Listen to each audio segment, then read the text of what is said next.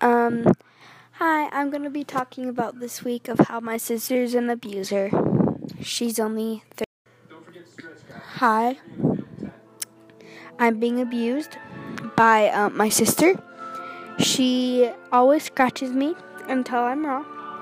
Um, she also pushes me and scratches me a lot.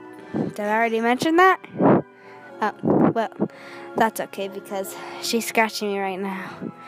And sometimes she scratches me in ticklish places. and it's kind of it's kind of really hard to concentrate when she does that.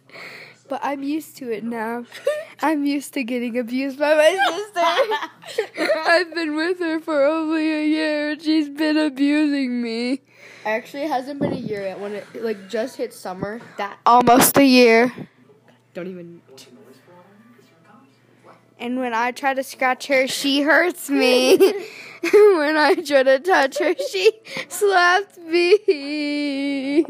Yeah, she that's with my hand. Help me. Help. My sister's abuser. She's an abuser.